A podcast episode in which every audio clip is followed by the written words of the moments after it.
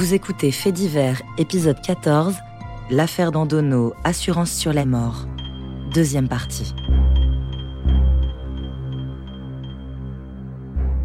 Le scénario de la fausse mort d'Yves Dandono est déjà écrit dans un roman signé par James Kane, Assurance sur la mort, un livre lu par Yves Dandono. Et c'est bien l'appât du gain, comme dans le livre de Kane, par le biais du versement des primes d'assurance, qui incite Yves Dandono à scénariser sa propre mort et à constituer autour de lui une équipe de malfaiteurs. Raphaël Chalier est avocate. Elle a défendu François Meunier, l'un des protagonistes de l'affaire. Un complice, le rabatteur chargé de trouver un homme à sacrifier sur l'autel des projets lucratifs de Dandono.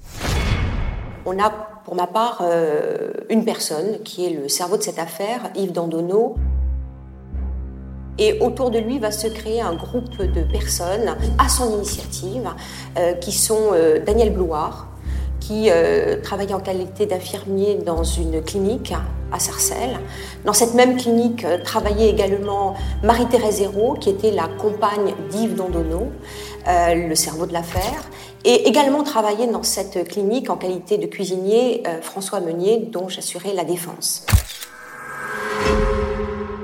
Comme son objectif premier était d'essayer, par l'intermédiaire de Daniel Blouard, d'obtenir euh, la mise à disposition d'un cadavre en sa qualité d'infirmier, il pouvait avoir accès à effectivement des personnes qui décédaient et ils avaient imaginé qu'il pourrait peut-être subtiliser un cadavre, ça ne s'est pas fait. Donc là, l'affaire a pris une autre dimension parce que euh, vol de cadavre, c'est déjà terrible, mais bon, c'est quelqu'un qui est déjà décédé, donc c'est pas aussi dramatique que cela. Mais là où ça devient sordide complètement, c'est qu'au lieu d'être arrêté par cette impossibilité d'obtenir un cadavre qui se serait fait passer pour lui mort, il a imaginé immédiatement un autre stratagème diabolique cette fois-ci, qui consistait à tuer quelqu'un en le faisant passer pour lui.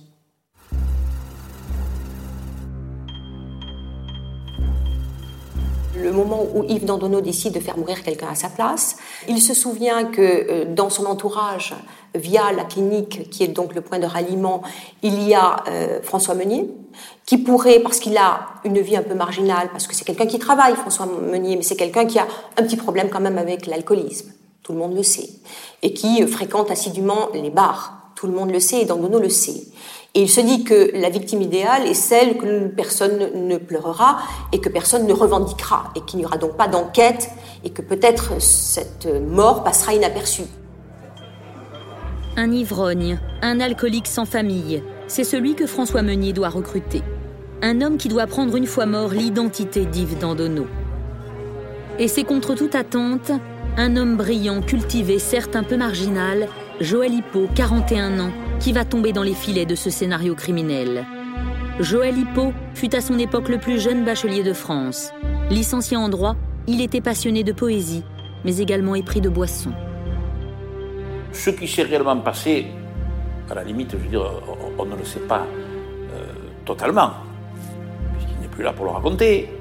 Mais ce qui est le plus probable par rapport euh, à l'ensemble des éléments, c'est qu'un jour, ils l'ont rencontré dans un bistrot. Maître Gérard Christol, avocat partie civile. Alors, ils lui ont dit, mais euh, merveilleux, euh, nous partons en voyage dans le Midi, on va au bord de la mer, etc. Je veux dire, ils, ont dû le faire rêver d'autant plus facilement que, un, il était apte au rêve et à la poésie, et que, deuxièmement, il, les souhaitait, les rêves et la poésie, hein, dans l'état où il était.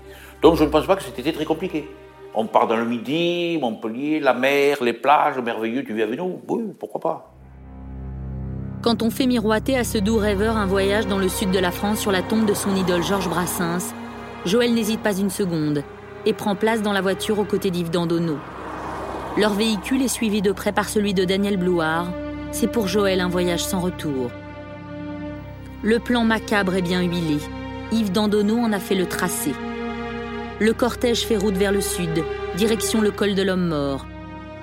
Dandono et Blouard doivent plonger leurs passagers dans un état d'inconscience suffisant pour en disposer comme bon leur semble.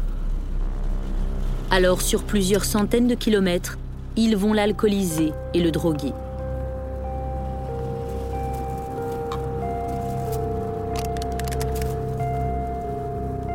Après l'avoir fait boire tant et plus, l'avoir exposé au soleil, l'avoir drogué également, à un moment donné, là, c'est le gros point d'ombre de ce dossier qui n'a jamais été élucidé. Est-ce que Joël Hippo était mort quand on l'a mis et installé euh, dans le véhicule? Ou est-ce qu'il était toujours en vie et qu'il est mort dans l'incendie de la voiture Jamais on n'aura pu, on apportera réponse à cette question, malgré toutes les expertises toxicologiques et autres, malgré les recoupements des dépositions des uns et des autres sur les quantités qu'il aurait pu absorber. Cet homme va donc effectivement, mort ou vivant, être placé dans ce véhicule et ce n'est pas accidentellement que la voiture va prendre feu. Comme le prouveront les analyses faites par la suite, les deux hommes vont asperger le véhicule d'essence et y mettre le feu. Et pendant que Blouard part chercher du secours, comme il est écrit dans le scénario, Yves Dandonneau prend la poudre d'escampette, direction les Charentes-Maritimes. Quand on célèbre son éloge funèbre, l'escroc doublé d'un assassin se terre à Fouras dans une modeste caravane en attendant de mener une vie plus fastueuse.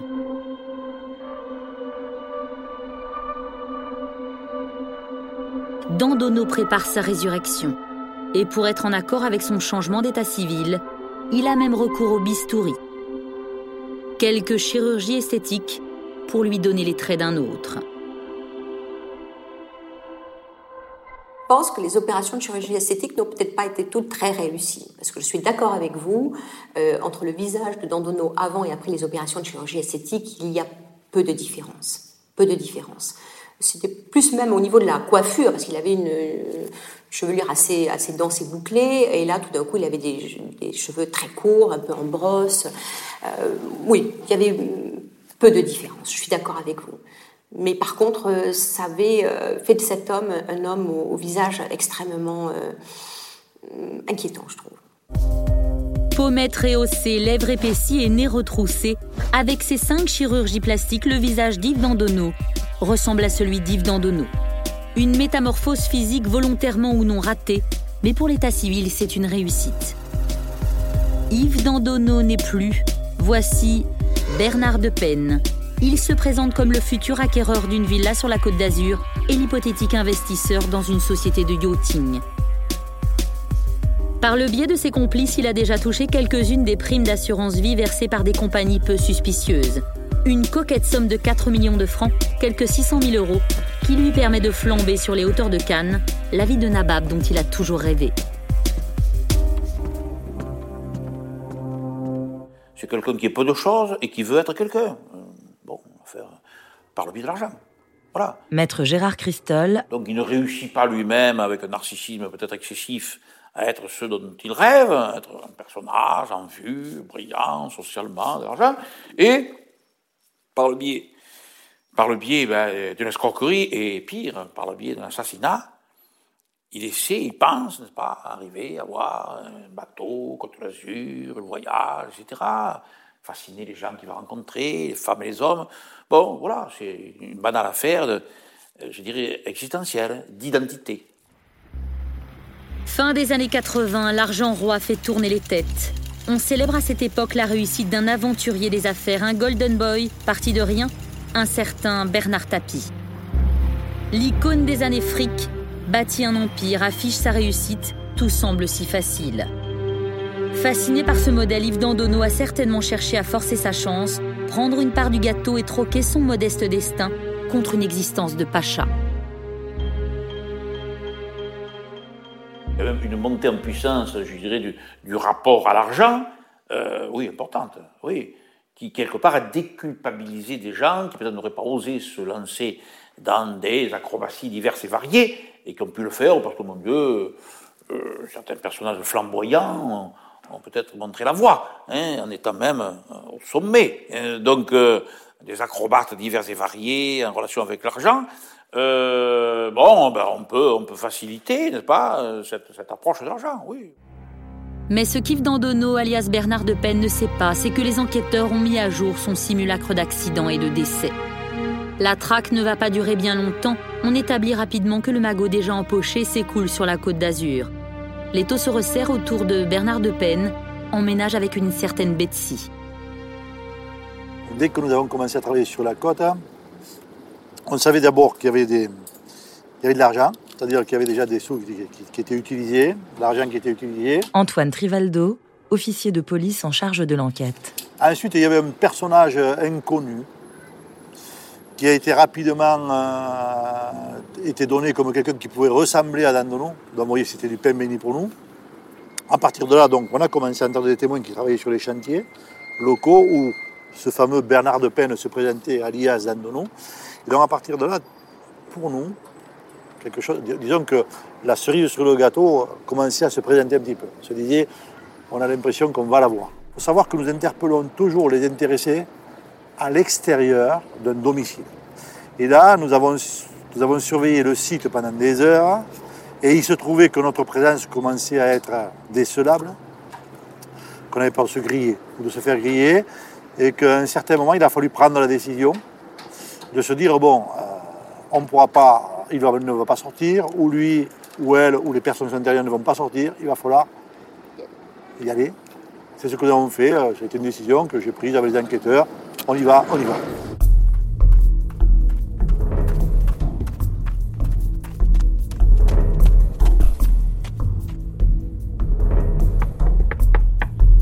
Et là, donc, on a tapé à la porte et on est rentré assez rapidement dans l'appartement.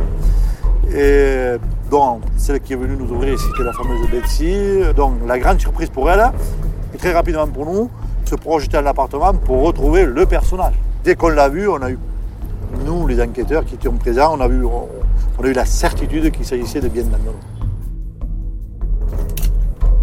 Bien sûr, ça ne pouvait être que lui. Et c'était lui, même sur le plan physique, il n'y avait rien de spécial. Même bien sûr, si son apparence physique avait changé, notamment le visage. 30 juin 1992, le tribunal de Montpellier accueille la foule des grands jours.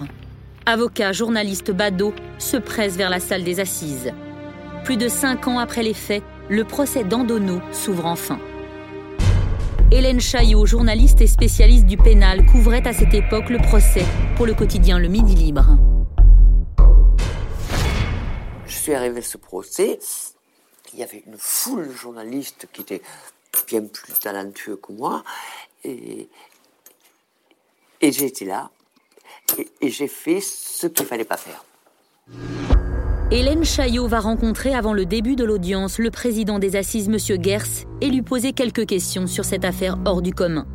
Le magistrat commet une grave erreur en sortant de son devoir de réserve et en bafouant la règle suprême de la présomption d'innocence. Il a lu la phrase malheureuse d'un président qu'aucun président ne devrait dire, c'est-à-dire qu'il a dit il faut que justice se passe c'est-à-dire qu'il le croyait coupable. Donc les avocats que nous étions, ouvrant le matin de, ce premier jour d'audience le journal et découvrant cette interview, ont demandé à ce que ce procès soit reporté pour que le magistrat qui présidait et qui a un pouvoir extrêmement important sur la gestion des, débats, Maître Raphaël Chalier, sur éventuellement euh, la façon de présenter le dossier euh, également aux, jurés lors du délibéré, qui nous paraissait euh, manquer cruellement d'impartialité, soit changé. Le procès est ajourné et reporté. Il faudra attendre encore quelques mois pour que Dandono et ses complices soient traduits devant un jury de cour d'assises. Octobre 1992, le président Gers a laissé la place à son confrère, le président Gadel. Les débats peuvent commencer. Dandono montre enfin son nouveau visage.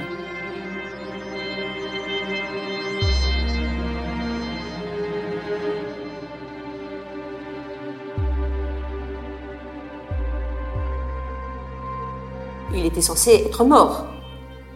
il fallait donc que, aux yeux des autres, il n'ait plus la même apparence physique.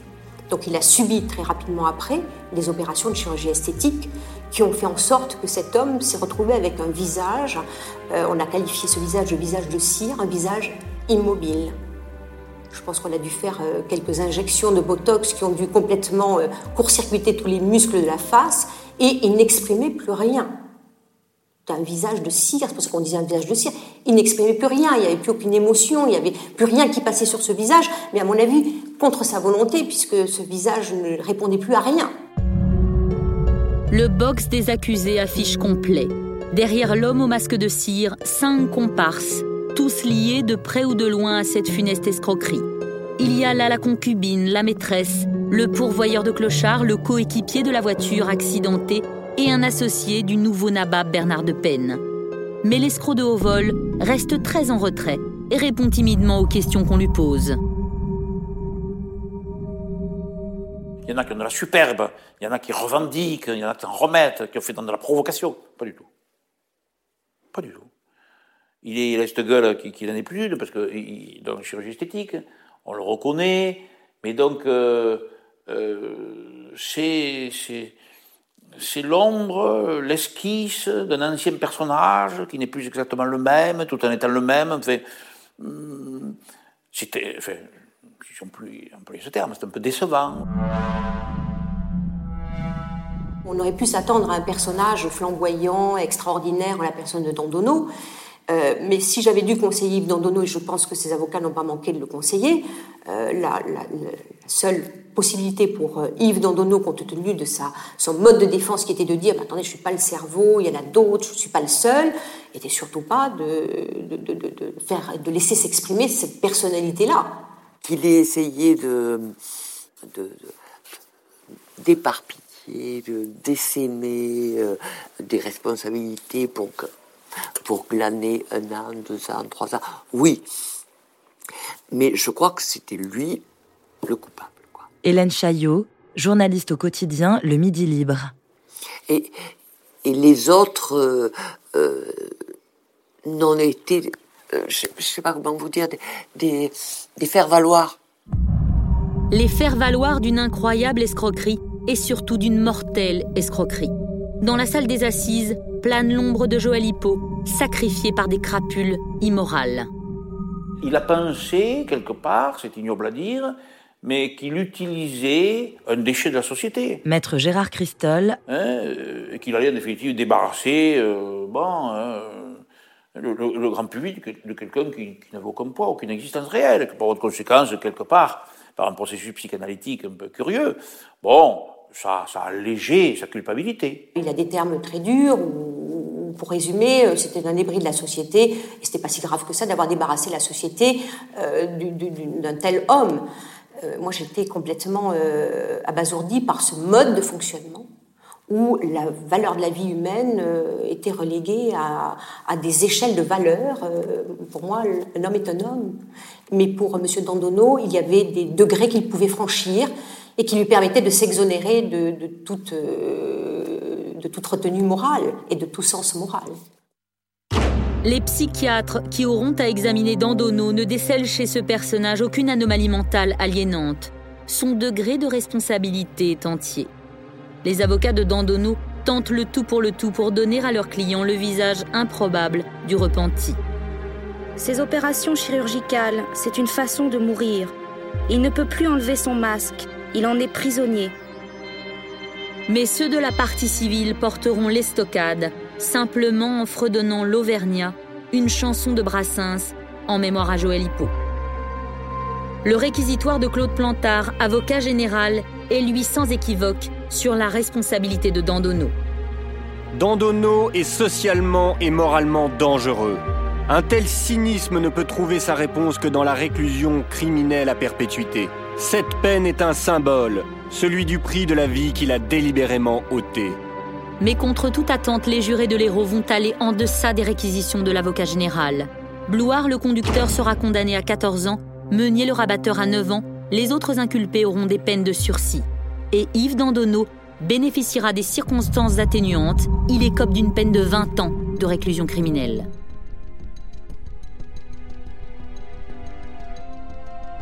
Vous venez d'écouter un épisode de Faits divers. Si vous avez aimé ce podcast, vous pouvez vous abonner sur votre plateforme de podcast préférée et suivre Initial Studio sur les réseaux sociaux. L'affaire d'Andono Assurance sur la mort est un podcast coproduit par Initial Studio et Bonne Compagnie, adapté d'un épisode de la série documentaire 50 ans de faits divers, produit par Bonne Compagnie, écrit et réalisé par Marie David. Production exécutive du podcast, Initial Studio. Production éditoriale, Sarah Koskiewicz et Mandy Lebourg. Montage, Camille Legras. Avec la voix de Célia Rosich.